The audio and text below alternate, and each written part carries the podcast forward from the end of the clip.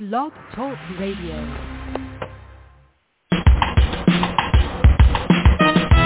Let's get lost in a better place.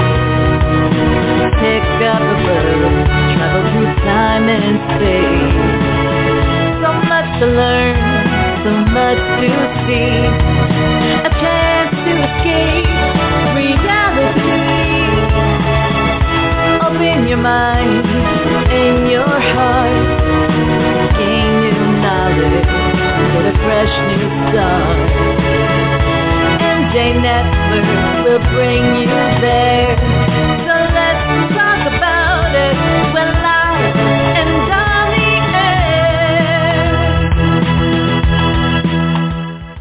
Good morning, everyone. This is Book Talk with Fran Lewis, brought to you by MJ Network, MJ Memory of My Sister, Marsha Joyce, and we have the author of Liquid Shades of Blue here. This is fantastic. When hungover ex-lawyer and Key West bar owner Jack Girard quickly wakes up one morning, you're not going to believe what was next to him, a woman. Hmm. Ringing the phone, seeing the call is from his father, Claude, the Duke Grand Girard. Jack answers it, and within seconds, his whole life is going to change. He learns that his mother is dead in what they think is an apparent suicide. And I'm not going to tell you anymore. You've got to listen to find out. Good morning and welcome to MJ Network. Well, good morning, Fran. So this, the uh, prologue sort of sets the tone for what happened. How did you set that? Because I immediately knew something was going to happen. Right. Well, I you know I was trying to create uh, some sort of a dramatic effect that would Mhm. cause the reader to to want to keep turning pages, and uh, that's sort of what I came up with. Well, you did a good job because I read the book in an hour and a half. I just sat down and read it. I'm a speed Wow. reader. Yeah, I did. I just sat well, down and read not it. it's not the longest book in the world. Well, that's what made it even easier. You know what I really love is Ocean View. The fonts are readable, whereas lately the books of the fonts are like I turn them away because I can't see it, forget it. So, Mm. how and why did you introduce us? I like Jack, and who is Anna, and why was he so disoriented? Well, Jack had been, you know, since he moved to Key West after the, uh, and I don't, want to get too far ahead, but after the debacle at his father's law firm, and he moved to Key West, um, Jack had been drinking a lot, and uh, he was sort of finding his way a little bit, and um, this, you know, he bought this bar, and kind of fell into that lifestyle a little bit, and so this relationship with Anna sort of uh, for him it was a it was a distant thing. There was an attraction there uh, because Mm. she was a sex worker and she would show up in the bar every once in a while and they'd look at each other and there was something there, but they, neither one of them was really ever pursuing it. And then on this one night, uh, it sort of connected and you know they wound up uh, in bed together. Well, at least you had some fun before it got dicey out here. Yeah. So Although you is- know they didn't have sex that night, which was important. Yeah, I know. At least he had some fun, real fun. Hmm. So Yeah. I like Tracy. So who is Tracy, and tell Yeah. us about his bar. Well, Tracy, of course, is uh, sort of the, the right hand for Jack in the operation of the bar. She's Mhm. uh, a very vivacious person, uh, uh, very good with people, she, and and you know her her superpower is that she can read people very well, and Jack is one of the people she can read. And uh, he is unsettled by the fact that he can't. Uh, he has no secrets from her, and there, there's Mm. she sees right through any attempt at uh, artifice that he might uh, advance. So uh, that's the you know that's an interesting relationship also going forward. So tell us about the smuggling ring and how come he lost his his license. Well, uh, Jack lost his license because his father uh, set up a, a scam, sort of a billing scam in their law firm uh, to make extra money on uh, certain types of cases that came into the firm uh, that allowed for an award of attorney's fees. And so Jack uh, got caught up in this because he was the he was the lawyer actually handling those cases, and he didn't know that his Mm. father was essentially double billing the cases, uh, Mm. and that uh, and and this was you know of course un- unethical, uh, but uh, Jack sort of falls on his sword, accepts a six month suspension of his law license, uh, while the, the the Duke, his father, uh, gets off scot free with his reputation intact. Um, now he does give Jack a two hundred thousand dollar bonus, which he then uh, takes to Key West and buys this bar. Uh, but Jack, of course, is a little unsettled by the fact that he had allowed himself to be blackmailed that way, uh, and and so that's another thing that's troubling for Jack during his uh, his life in Key West as it was just getting started. That's kind of a lot to ask a child to do, a son to do, and it sort of puts Yeah. him in a bad light with a lot of other people. Exactly But right. I wonder how many attorneys would do that. You just never know, right?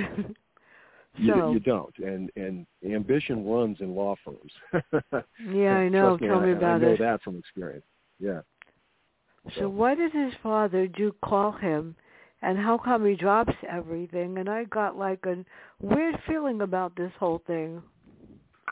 Hmm Well, I, you know, uh, the Duke calls him uh, essentially, well, within a day of learning Mhm. uh, that uh, Betty was dead.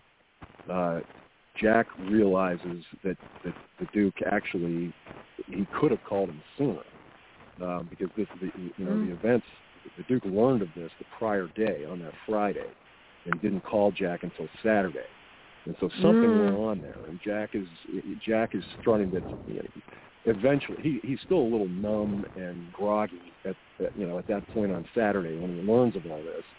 But as time goes along, he starts putting things together, as you as you notice. I, Uh, I noticed. obviously the Duke the, the Duke wanted him to come back to Miami, Mm. which is where they grew up, um, as soon as possible. Really to talk to him and make sure that they were all on the same page about the fact that Betty was in fact uh, a suicide victim. Well, that's what they think. That's scary. So, how does he react to the news about his mother?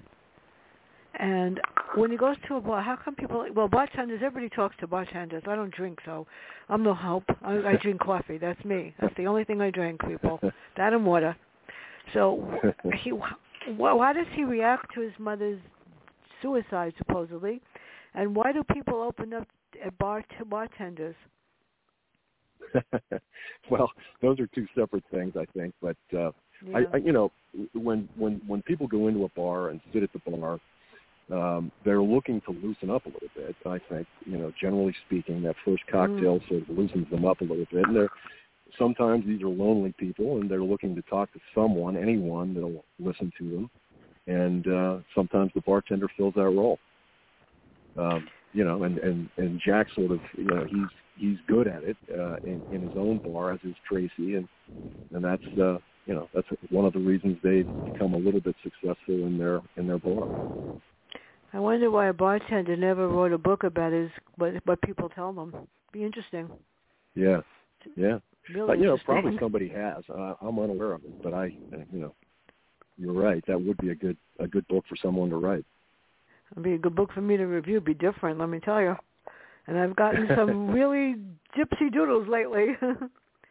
so, tell us about Betty Girard and her family, and why did they distance themselves from the father?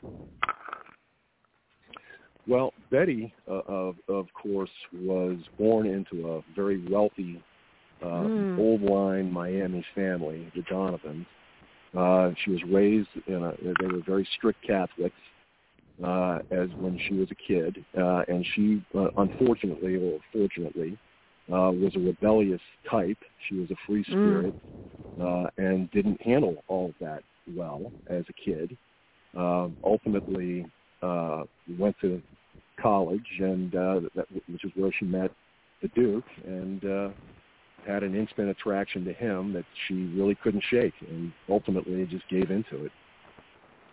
Sometimes that just happens, and sometimes you got to take a step back. And most people don't take a step back; they just fall right into it. Now, this question really, you know, brings back memories. tell about his, his brother and his death that changed his life and his mother's.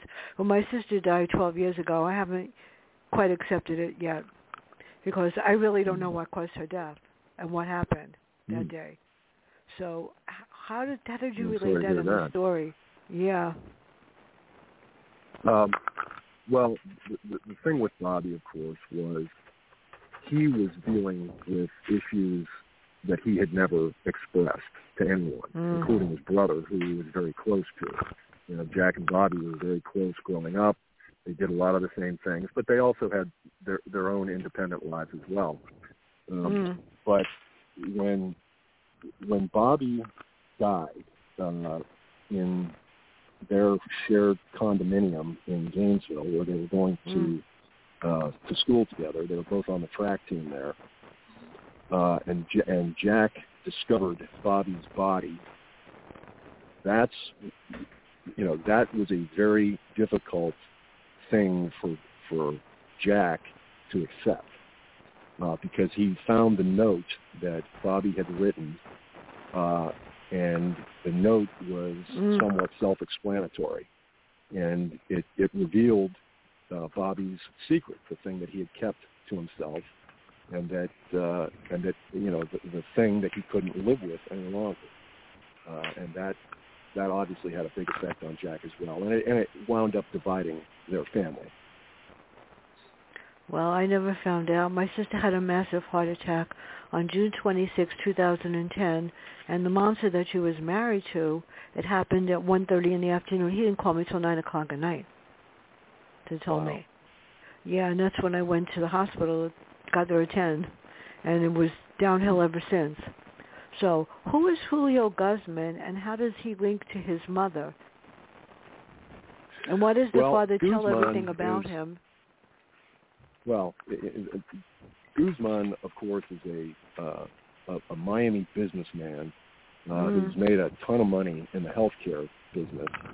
Um, he runs a network of uh, hospitals and for-profit hospitals and, and uh, other uh, uh, uh, healthcare-related things. Mm. Uh, but he also he's Colombian, and uh, as a boy in Colombia, he had a couple of friends, uh, and they got into the the, the drug game, as uh, some people did. And uh, one of the things that he continues to do, even after uh, obtaining all of this success in Miami as a businessman, was he kept his uh, his fingers in that drug business and uh, with these two friends. And it was a relatively small operation, but it was very lucrative. And so he and they kept it very tight. Uh, so there was Mm. very little known about it, which is, which becomes a thing in the, in the in the book because nobody can find out anything about this operation, even when Yeah. Jack goes to a DEA agent. Uh, there's not a lot known about this, although the, people suspect it. But there, there's nothing. There's no. You know, for example, there are there are no. Uh, you know, uh, lower level guys in this operation that they can turn uh, Mm. or infiltrate the gang. Uh, so it's it's just a, a real tight knit group. Uh, and so you know, the Duke uh, finds out that you know he's getting a divorce with from Betty, um, and you know on on the face of it, the, the, the divorce is proceeding amicably the Duke learns that uh, Betty was having an affair with this guy, Guzman, who Mm. happened to live live in the same condominium building uh, where uh, the Girards had a, a condo over on Miami Beach. Uh, and that's where she met Guzman, and they had an affair while this divorce was pending. Uh, and that's uh, that was a, a connection uh, that she made. The Duke un- found out about it, and then he tried to exploit that um, and, and and cause, for example, Jack uh, to suspect that Guzman was in fact behind uh, Betty's death. Uh, in, part because you know the idea was that uh, Betty had discovered Guzman's alternate life, uh, and that that he was he you know in, in line with his uh, the way that that little gang operated, uh, Mm. she was a loose end at that point, and uh, she needed to go. uh, that's the way the Duke was trying to spin it to Jack, and and by doing this, he was hoping to uh, inflict harm on Guzman, who you know he he he had no you know warm feelings for him, uh, and also uh, his wife, um, and and so he was trying to hurt both of them. Well, he's manipulative. This guy's smart, dude. No doubt about it. yeah, so how does he justify his actions and manipulations, and why doesn't anybody realize, or they do realize, they're too afraid to do anything about it? Because he he knew how to well, get the job done. He sure did, um, and he is manipulative. And uh, the the thing with the Duke, I think, and you, you come to realize it eventually, mm. is that his he's a true narcissist, and that his the only things that matter to him are him uh, or is him, and you know that's his his feelings are a hundred percent focused on what benefits him in any given situation. And he and the interesting thing about the Duke, I think, is that he knows mm. that about himself. Uh, he's very self-aware, and I think that's the reason he's able to uh, uh, sort of gain the success that he's had because he can play various roles to various people when he needs to, including in front of juries. He can he can play that uh, the role. Well, there are an awful lot of gullible people. There are the people that don't even realize what he's doing. Because a lot of people exactly. take everything at face value, and they don't realize you need to, like me, if I don't know something, I'm going to drive somebody crazy until they give me the answer I need to hear. Yeah. And if it's one that I don't want to hear, I'll, you know, it's something that I have to hear. I just like, I don't care. I'm just going to ask mm-hmm. because people need to question more. That's that's the problem. They just take everything mm-hmm. at face value. So maybe that's why Duke got away with it. So oh, Jack, sure. Jack, to a large extent. Jack is haunted by his dreams. How come? And what is the case that destroyed him? Well, um, his his dreams uh, were always focused on loss. Uh, and you know, when he was in law school, that was when uh, mm. Bobby's death was most acute, and mm. and so he was haunted by uh, Bobby's death, and and and that and it would his feelings about it would show up at, at odd times, and one of the odd times that those sorts of things appear is in dreams at night uh, when you're trying to sleep, and and that happened to Jack, and, and you know I think it's happened less and less, but. Um, you know, I, I don't talk about that much in the book after that period in law school, but you can you can mm. imagine that that sort of thing continues on for some period. Oh, I can. It was more like I'm doing um Janie Ann Krantz, who does lucid dreams and psychic dreams. She does. She's into that, and this seemed more like a lucid dream, like he actually was living it as it was happening. That even mm-hmm. when he woke up, he sort of remembered what happened. And most people don't yeah. remember nightmares, but he did. So yeah, exactly. What was the case that took him down, and why? and he agreed to be a scapegoat for his father. I don't know how many people would do that. Yeah, and uh, and and Jack wonders why he did it. Um, yeah, I it's, know. Uh, it's, it's an excellent question. I mean, you know, it, it, the the Duke was a very domineering presence. He had a very, very strong personality. Mm. He had uh, he had more or less dominated uh, Jack and his brother since they were kids, uh, and it it it it, it almost you know I guarantee you Jack still wonders about that today. and as I told you earlier, mm. you know there is a follow-up book, and that and that sort of thinking is going to haunt him. Conti- it's going to continue to haunt him. Is what you know what what was that? What was it about him that made it impossible to say no? Uh, or to confront him directly. Because you know Jack doesn't think of himself as being a weak person, but he mm. was in, in in in several different instances uh, that involved his father, and uh, and and finally standing up to him in a in a very meaningful way, mm-hmm. uh, which is you know of course how the book ends, uh, is is important to to Jack becoming the man he had always hoped to be. Well, that ending leaves you wondering what really what happened, what really happens. And that's all I'll say about that. He's like, I sort of figured maybe there's more there. So why does he go back home And how do you know from the beginning that the relationship is strained between him and his father? Well, you know, as Jack uh, is going back to Miami, he's driving uh, through the Keys on his way. He he starts to remember things uh, about his f- childhood, about the family Mm. dynamics, uh, and and he replays a lot of that in his mind as he's thinking about his mother, trying to finally get a grip on his own feelings about her death, which he was having trouble doing. Mm. Um, you know, he he didn't. You know, when he first learned about it, he didn't cry. Um, he he really was just numb and couldn't think of how to feel, um, as if that's like a thing. You know, that I have to think about how I feel. Um, and, and and so finally, as that that trip unfolds on, between Key West and Miami, he it, it, lands on him with its full force as he thinks about other things uh, from his boyhood uh, and their family dynamics. That's a, it's hard.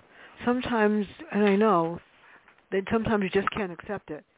And when you don't know what really happened, it's even harder to accept. So Yeah. he doesn't. Yeah, it's horrible. So who is Marta? Yeah, And what is Jack's Marta. downfall? yeah, we've got to figure. Can't leave her out. yeah, no, no. Mar- Marta is an important character, actually. She, Yeah. uh, she's sort of the rudder of the family.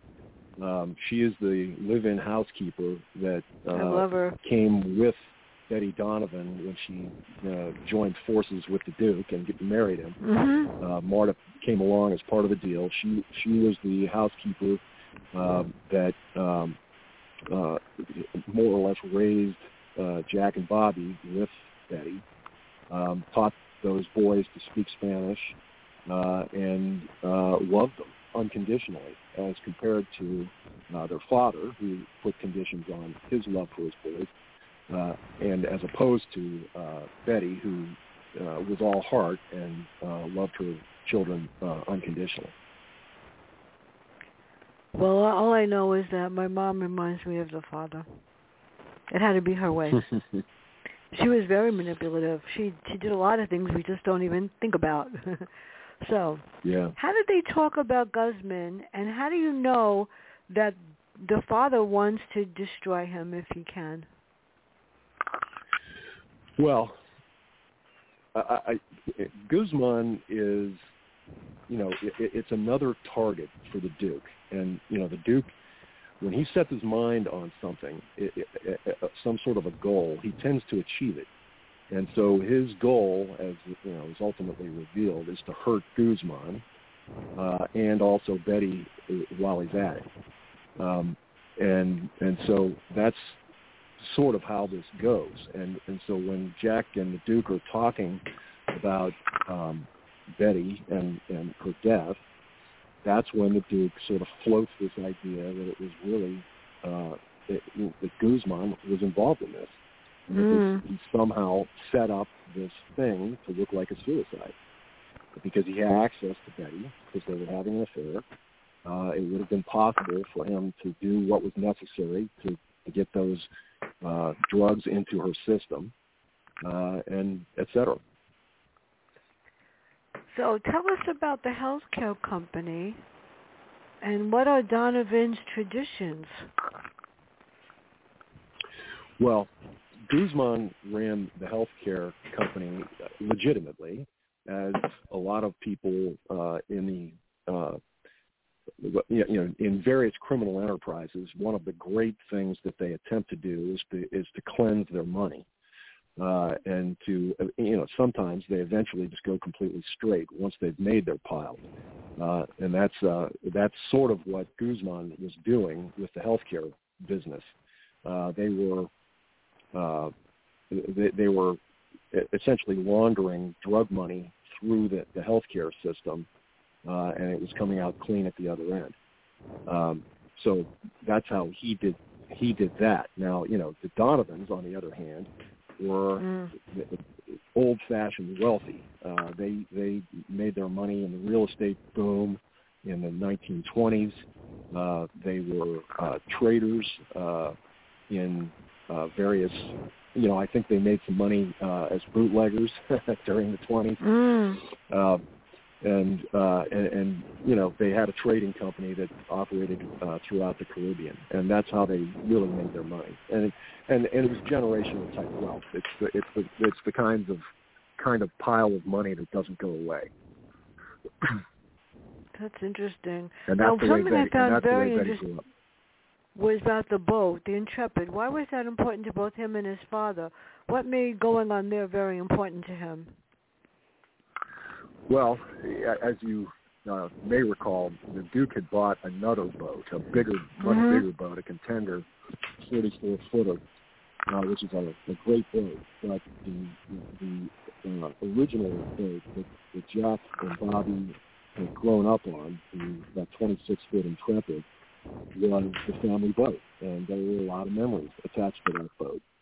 Um, and ultimately, in the you know in the scene that kind of ends the book, um, that boat plays a role, and it was, um, you know, it, it was sort of uh, the embodiment of the childhood that, that Jack and Bobby had with their father, and it was a it was suitable that that uh, it would play a role in, in the ending.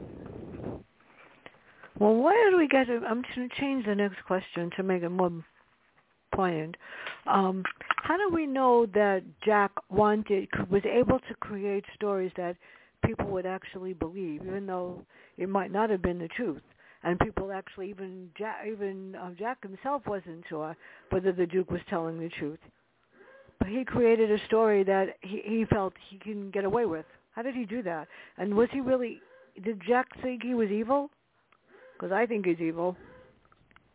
Well, I, I think Jack is wrestling with that exact Mm. concept.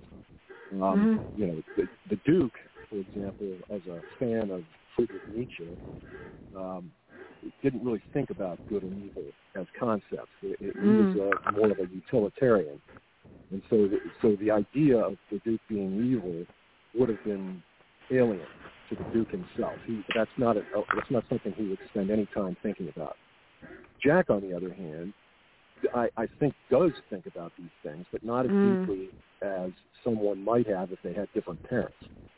Um, and, and and so I, I'm not sure Jack even now, in the context of the, the, the second book that I'm writing, um, Mm. would would would actually call would actually say that his father was evil. I, I think he he tries to he, he he really tries to figure out what his motivations were and what and why why did he do the things he did. Uh, and I think those are the things that Jack wrestles with. Well, you know, it's funny And, and by the way, to answer your question better, you, you asked another part of that question, which was, Mm. you know, how did the Duke do these things? And, and Yeah. clearly, he was very effective at um, uh, creating and, and selling a story. He was he was a great trial lawyer. Uh, he had the Mm. ability uh, to convince people of things that weren't necessarily entirely true. That he did that for a living, and he was good at it. And so it, it, and so really, he was trying to sell Jack on this idea about Guzman, just like he was a juror, uh, trying to convince this him uh, that this story made sense and what he really wanted. And this is this is true of trial lawyers generally, of which I am one. um, is you want you, don't want to preach to the jury, or in this Mm. case, Jack. You you want them to come to their own conclusion. You want to lead them all the way there, and then have the light bulb go off in their heads, and and and, and it seems like the idea is actually theirs. So what the Duke wanted was for Jack Mm. to conclude that it's Guzman, that Guzman is the problem here. Uh, Mm. and and and so he he's trying to lead Jack to that, and and you know and he has some mild success because Jack does suspect Guzman at one point. what would happen if he had if we had heard the only voice we really don't hear is Betty's voice, and if Jack Right. had asked him asked her why you were getting a divorce or whatever, what was what might she have said? Might he have might he have realized what his father was doing, or maybe she wouldn't have told on him because she was afraid. I think that uh, Betty's marriage started to fall apart when Bobby died, and Yeah. she was asked to uh, carry a lie forward about his death. Uh, if you recall, uh, the Duke got it. He it essentially caused the cause of death to be uh, uh, deemed accidental in Mhm. connection with Bobby's death, and he got Betty to go along with that, and and that was that ran counter to her nature um, to to hold a lie like that in, uh, and so I, I think that was the beginning of the end for them. And I, I think they sort of drifted apart. Betty got into alcohol and drugs, um, and then so suddenly, out of nowhere, she seemed to have gotten her act together and that's where we discover that she uh, has these two other relationships. Well, that's why the prologue sort of sets the stage, and it tells you Yeah, something. Exactly. Uh, You're beginning to wonder, well, is this true? Or is this not true? Right. I got that. Not bad. so, how does Jack get hurt, and how do you, how did you, when you flash back to the past? Normally, when authors flash back to the past, I want to go to sleep and say, "Why are you doing this to me? I can't take this." And usually what happens is they do it in such a way that you're reading a paragraph and then go, wait a minute, that didn't happen just now, it happened before. So how did you create Yes. the flashbacks to the past and how does Jack get hurt? I really like Jack, by the way. Well, I appreciate that. Um, you know, I I thought that telling the story, uh, telling Jack's story in a more chronological way, would have been boring. It, it would have been Yeah. boring to me. And so I thought it was better to put, you know, to get the action started. You know what this book is actually about. To get it Mm. started, um, you know, set it up with with Betty's death, and then uh, sort of tell Jack's story in retrospect as he's going through it. And, and because he, you know he's telling this story in the first person, it's through his memories, which some of which he's unclear about. You know, some of some of his Mm. memories are a little fuzzy, um, which I thought also you know gave gave that a little bit more of a, a, a you know a little more pizzazz. Uh, because you, you have to wonder, is Jack actually telling this story accurately? Mhm. uh, as you go along. And you you finally conclude that he is. But you know there there might have been moments in there where you know, I don't know about Jack. Even though Mhm. you uh, you know I, I want you to kind of like him, uh, I want you to see good in him. But you you you also notice that he's got his issues too. Yeah, but he's tough, Jack, and wait till they figure out how. So before I forget, Yeah. Wednesday. This has been a blockbuster week month, I'll tell you that. Uh, Covert in Ca- Cairo on the 11th. I have five New York Times authors, and we're going to talk about questioning. On the 16th, we have Alan Zendransky. On the 17th, we have New York Times author David Putnam with with his new uh, Moonlight series. On the 18th, we have former FBI agent Mark Bouton, who's going to talk about Does Your Guy Lie? On the 22nd, somebody we all know and love, D.P. Lyle Cultured. On the 24th, somebody else we all know and love, uh, W.P. Woodward, is going to talk about Dead Drop. Oh, wait till you read that. The 25th is Amanda Quick, um, The Bride Wore White. And the 30th, the book I just finally got, Thunder Road by Colin Holmes. And that's just May. Wait till you hear June. It gets even better. And that's just, I just, as a matter of fact, I was honored. Yesterday I got an email from Tess Gerritsen, and she just booked one for September. Not bad for this for Mhm. this person. So, describe how would you describe Duke's personality? Is he a sociopath, narcissistic? Is he self-absorbed? Yes. How how would how would you describe him? I mean, after reading Mark's book, I began to learn about different different types of things. I'm beginning to wonder if he Yeah. thinks he has a double personality there somehow. Well, I, personally, you know, I I think that the Duke is a, a true sociopath. And Yeah, is see? A, and is a and is a and is a narcissist. Um, and so those two things combined mean that the only the only things that he considers are in any set in any set of circumstances Mm. are how how do these circumstances affect me? Um, what is in this for me? and every everything is, is sort of filtered through that. Um, and that's the way he lives his life, and it's been very successful. And as I also said, he Mm. is very self-aware. He knows this about himself, and so as a consequence, he's able to act as a compassionate person. He's able to act as a loving person when a given situation requires that. But he doesn't feel that. He doesn't feel the love. That's not a, Mm. that's not an emotion he's he's really familiar with. And that's why the you know the, the, speech he gives in the church after uh, you know at uh, uh, Betty's funeral service is very important in the context of the book. I you know I, I, I did that for a very specific reason Mm. is to is to is to cause people to wonder is this Mm. is the Duke speaking are these his actual feelings or is he is this another show that he's putting on uh, and you have you, you do wonder that and you know I think by the end of the book you come to a conclusion about that but uh, at the time you, you might be softening a little bit about the Duke Well, I, I think that the Duke loved people and convenience, but really didn't love them. I think he used them for purposes of his own. That's how I felt when I came away with this. It's like, oh, I love Betty this week, and next week I'm going to, you know, who cares? It's almost as if Mhm. what he when he wants people to do something, he shows some kind of emotion, but basically, he really doesn't care. That's how I. That's how he comes across to me, anyway. Well, that's accurate, and I I, I think that's See, not that's bad. in, in fact the way he he operated. Yeah, no, I that's the way he operated, and I I think you know as I said he he can he can act the part of Mhm. a loving father of a loving husband. He can do that, but that's not his nature. I didn't think so. So when you created the final scene, how did you create it without giving it away? Because I was like, oh my god. I was like, what a what a rude awakening, people. well, I you know I, I certainly don't want to. No, I, don't tell anybody. you- tell me. Should I, I? I I guess we shouldn't really discuss what actually happens there. Okay, but- don't. there there there was a little bit of foreshadowing.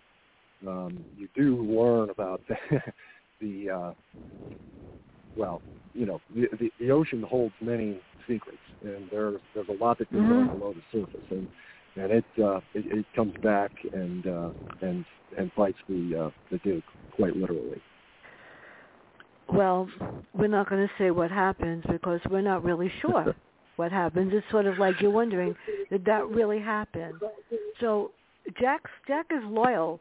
Do you think he's he's loyal? He would use loyalty to his father because he was his father, or because he felt that he needed to show loyalty? And if he could relive his wife's life, would he do it differently? Like tell his father where to go, That's a- maybe? Yeah, that, that's a great question, and I, I know that, that and and it's important that that's unresolved, and I, I think it's it's unresolved even in Jack's mind now, um, exactly why he did what he did, uh, why he was willing to show such deference to his father and and exhibit such loyalty to that man. Um, he wonders why he did it, um, and it cost him a relationship. Mm. You know, so I, I think you know that's one of the that's one of the unresolved things that you walk away from the book thinking about is you know why did Jack do that? And, and I think Yeah. that is, is right there with you. Well, if Jack saw a therapist or something, what advice do you think they would give him in the future? Well, I, I think Jack could probably use some therapy. Uh, I, I Mhm. would say that. Um, Yeah. and I, I think that uh, the first thing the therapist would try to do is identify Jack's actual feelings. Um, and what what are you really feeling? And you know, is, is there some part of the Duke's way of thinking that is in your uh, life, uh, or or do you have real emotions like your mother?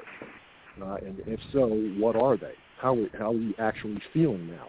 And you don't Mm. have to you don't have to put on any sort of an act. You don't have to feel a certain way. You don't have to exhibit a certain uh, type of feeling. You just have to feel it, and let that be whatever it is. And I think that's the sort of thing that Jack has come to grips with in his own life. Was there anybody else in his family that he was close with? Did he have a grandmother, grandfather, or anybody that really cared about him? That he could actually He had- say, "I don't like what's happening." he had he he he had his grandparents on on Mm. his mother's side, the Donovans.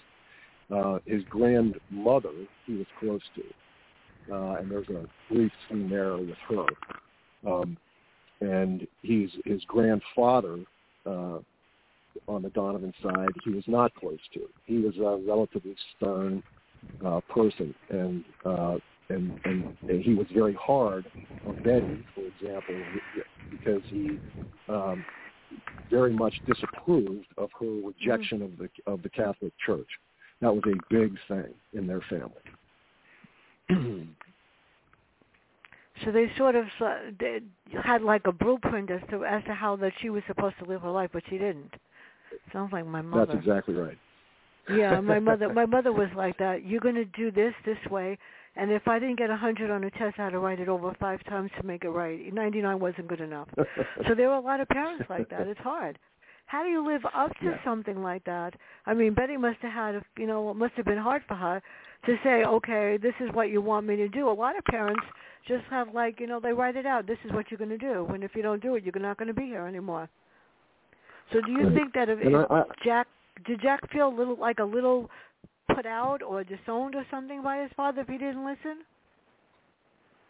it's possible. You know that, that those are the the sorts of things that you know that Jack has to sort out. And so, why did I do these things? What you know, what, what was the source of that? Uh, Betty uh, was more directly rebellious with respect to her parents. Uh, Mm. Jack was less so, and and I think that's an important thing to, to focus on is how Yeah. much of Betty was in Jack, and did it finally, uh, you know, rise to the surface. That that that that's scary. That's really scary because people, you know, want to please their parents and stuff, but after a while, it sort of like engulfed him without without Yeah. anything. Now there there are Mhm. several other people that are in this story. I have the book in front of me. Before I give it away or next week. So who? Yeah, my my books go to my dermatologist. His wife, you know, texts me every week when he when he bringing me something. I told her Monday, don't worry, there's plenty. Don't worry. She and and I write in my book, so you can't even read them after I write them. After I do it. So, If as Betty was alive great. today, do you think she could have saved Bobby from doing what he did? Would he have listened well, to her? I, I, That's one of your reading well, questions, by the way. yeah, and that's a very important question. uh, yeah. because Betty, I think, believed that. Um, after Bobby died, I think in her mind, she thought to Mhm. herself, Yeah. I could have saved him. I should have had this conversation with him. I, I realized um, what he was dealing with, and I never talked to him about it. I should have. That's what I think Betty would say today. What about Jack? Do you think that he felt that he could have been more aware of what happened to his brother? That he yeah, might be, able to have so. stopped it? Yeah, I mean, it was the kind of thing, you know, brothers, you know, when, when you know, these are two, you know, red-blooded American boys, um, they're, you know, attractive boys, and for some reason, you know, Bobby wasn't dating much uh, in high school or college, and Jack had to uh, have observed this. He probably did bring it up once or twice. That's not revealed in the book, but you know Mm. that sort of thing would come up between brothers and he you know you you just wonder how jack could not have known uh what was going on Well, I sometimes, jack, you know, I that noticed that jack a little bit people live in the same house, and yet they don't really see what's happening. Maybe they don't want to. yeah I- I mean, a, Yeah. a, a lot of times, um, you know, people say to you, "This is this," you know, go to your room or don't listen or whatever. And kids over here, and sometimes they don't want you to know what's going on, so that makes it even hard. Maybe Jack knew, but really didn't want to. So if Jack Right. could speak to That's his father right now, what would he say? That's an excellent question and i've never even pondered it um this is what I- happens when I friends he with would- think starts to think. um, I, I think he would be more confrontational with his father Mm. if he could talk to him right now. Um, and I, I, I think he would speak his mind more clearly uh, and tell him his own personal regrets. For example, not standing up to him uh, when the thing at the law firm happened, Yeah. uh, and things like that. I, I think he w- those are the kinds of things he would confront him with. Not that it would make any difference to the Duke, honestly. Uh, the Duke would just shrug that off. Why I don't know. Why would he even think to do that again? So if he had to do this whole thing over from the beginning, and his father called him, would he go, jump again? Or do you think maybe he would just say, "Now so. wait a minute, what really happened to my mother? Uh, why did you wait to call me?" Yeah, I, I think all of those things. Yes. I think Jack, you know, the, the, the, the one important thing about this whole story, the way it, it goes, is Jack does uh, mature right before your eyes, and the, these things, Yeah. you know, all he's had a lot of very difficult experiences already in his relatively young life, um, but there's always room for growth, and and you see him experience it right before your eyes. That's what the the book is really about. So where where do you see him next? Where do we see him next, and how long before I get it? Well, well, I, no, I- seriously. in terms of uh, publication, well, in terms of publication date, I don't know. Um, but the, you know, I'm about halfway through the actual Mhm. writing of the book. And what, what, what, where it picks up is back in Key West. Uh, he still Mhm. owns the bar. He's got his uh, law practice is, is moving along a little bit. Um, and another thing happens that uh, kind of messes up his life, and he's got to he's got to deal with it again. And are you going to bring back Anna? I mean, or are you going to give Yep. him somebody yep, else? she's no, no. Anna's Anna's in it, uh, as is uh, Tracy. Um, oh, good. Yeah. So that uh, that little thing is still there. That little uh, that chemical attraction on that, that runs in both of those directions, by the way, um, because there's clearly something between Jack and Anna, and there's something between Tracy and Jack. So it's uh, it's interesting. Should be interesting if the two of them are in the same room and they don't like it. That'll be even more interesting. Yeah. Like, Well, and, and you know, Tracy's made it clear that she doesn't like Anna. that's that's one thing we know. I agree with her. You see, you can't trust these people. I I know. Very sad. And what, what one final question. So Jack Sure. sought redemption, and did he view did, did did your view of his change, you know, happen at the end? And do you think Jack, if Jack could change his one thing in his life, what do you think he would change? And if he, you know, I know his father, whatever happens, happens. But if he could bring back somebody, would he bring back his mother or his brother? Well, I, personally, I, I think if he could, if he had to choose one or the other, uh, he would bring back his brother. Um, Yeah, I agree. and and I think the reason is he he he would have wanted Bobby to live his actual life, whatever it was, and and and whatever slings and arrows come with that, that's fine. Uh, but at least experience them. Um, I think he would have wished that for him. Um, you know, obviously he would also like to bring his mother back, and Mm. would, and, hopefully uh, would allow her to live her life uh, the way in, in a in a free way, um, you know, without the uh, the Duke uh, attempting to corral her, which was you know that was a hard thing to do. I understand that. When my sister, when I go to the cemetery to visit it, I look at the stone, and I say to her, "What happened that day? Why didn't he call 911?" She had, she collapsed at 1:30 in the afternoon. He didn't call 911 until after three o'clock. He waited forever to call, and then he waited like That's 10 hours shocking. to. Yeah, he's horrible. And when I got to the hospital, um, he got on the phone and he said, "Why don't we just pull the plug?" I said, "Pull your own." And I carried on for as long as they would let me. And he hid my my power of attorney, I, um, because Wow. and my health proxy. He hid it so that he would Jeez. have the control over my sister's life. And my sister was fifty something, and had a heart attack, and her heart came. Everything came back.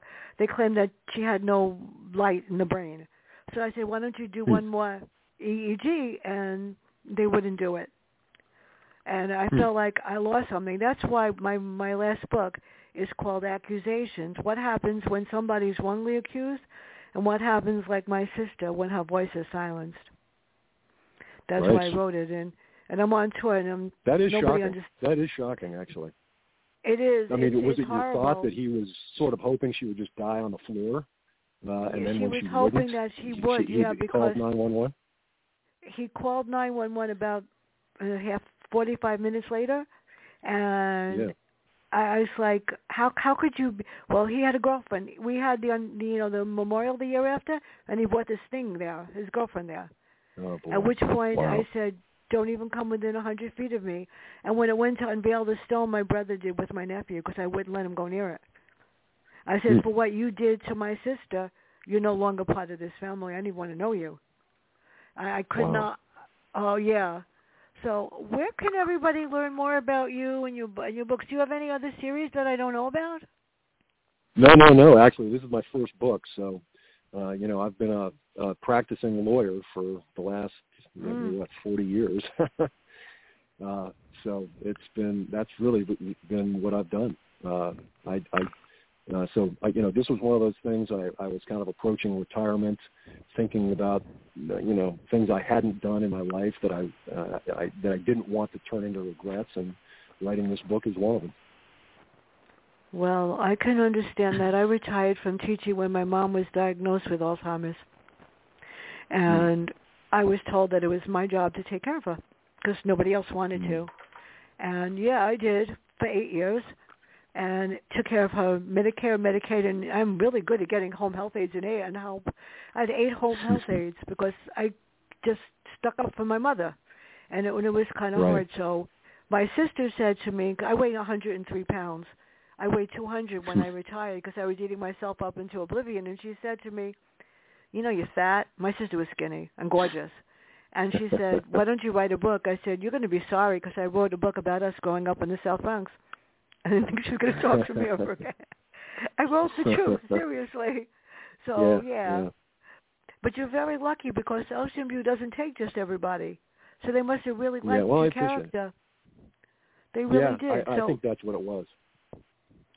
I know that there are a lot of authors that you know have been with Oceanview, and then they pretty much like when you use the same character, and that you have Mhm. a series. They pretty I, I can tell you that from from the people that I review, which is Dick Belsky and um hmm uh, uh, Bruce Coffin and a whole bunch of people. hmm And like I said, I just got Mhm. Burning Distance. It's really good.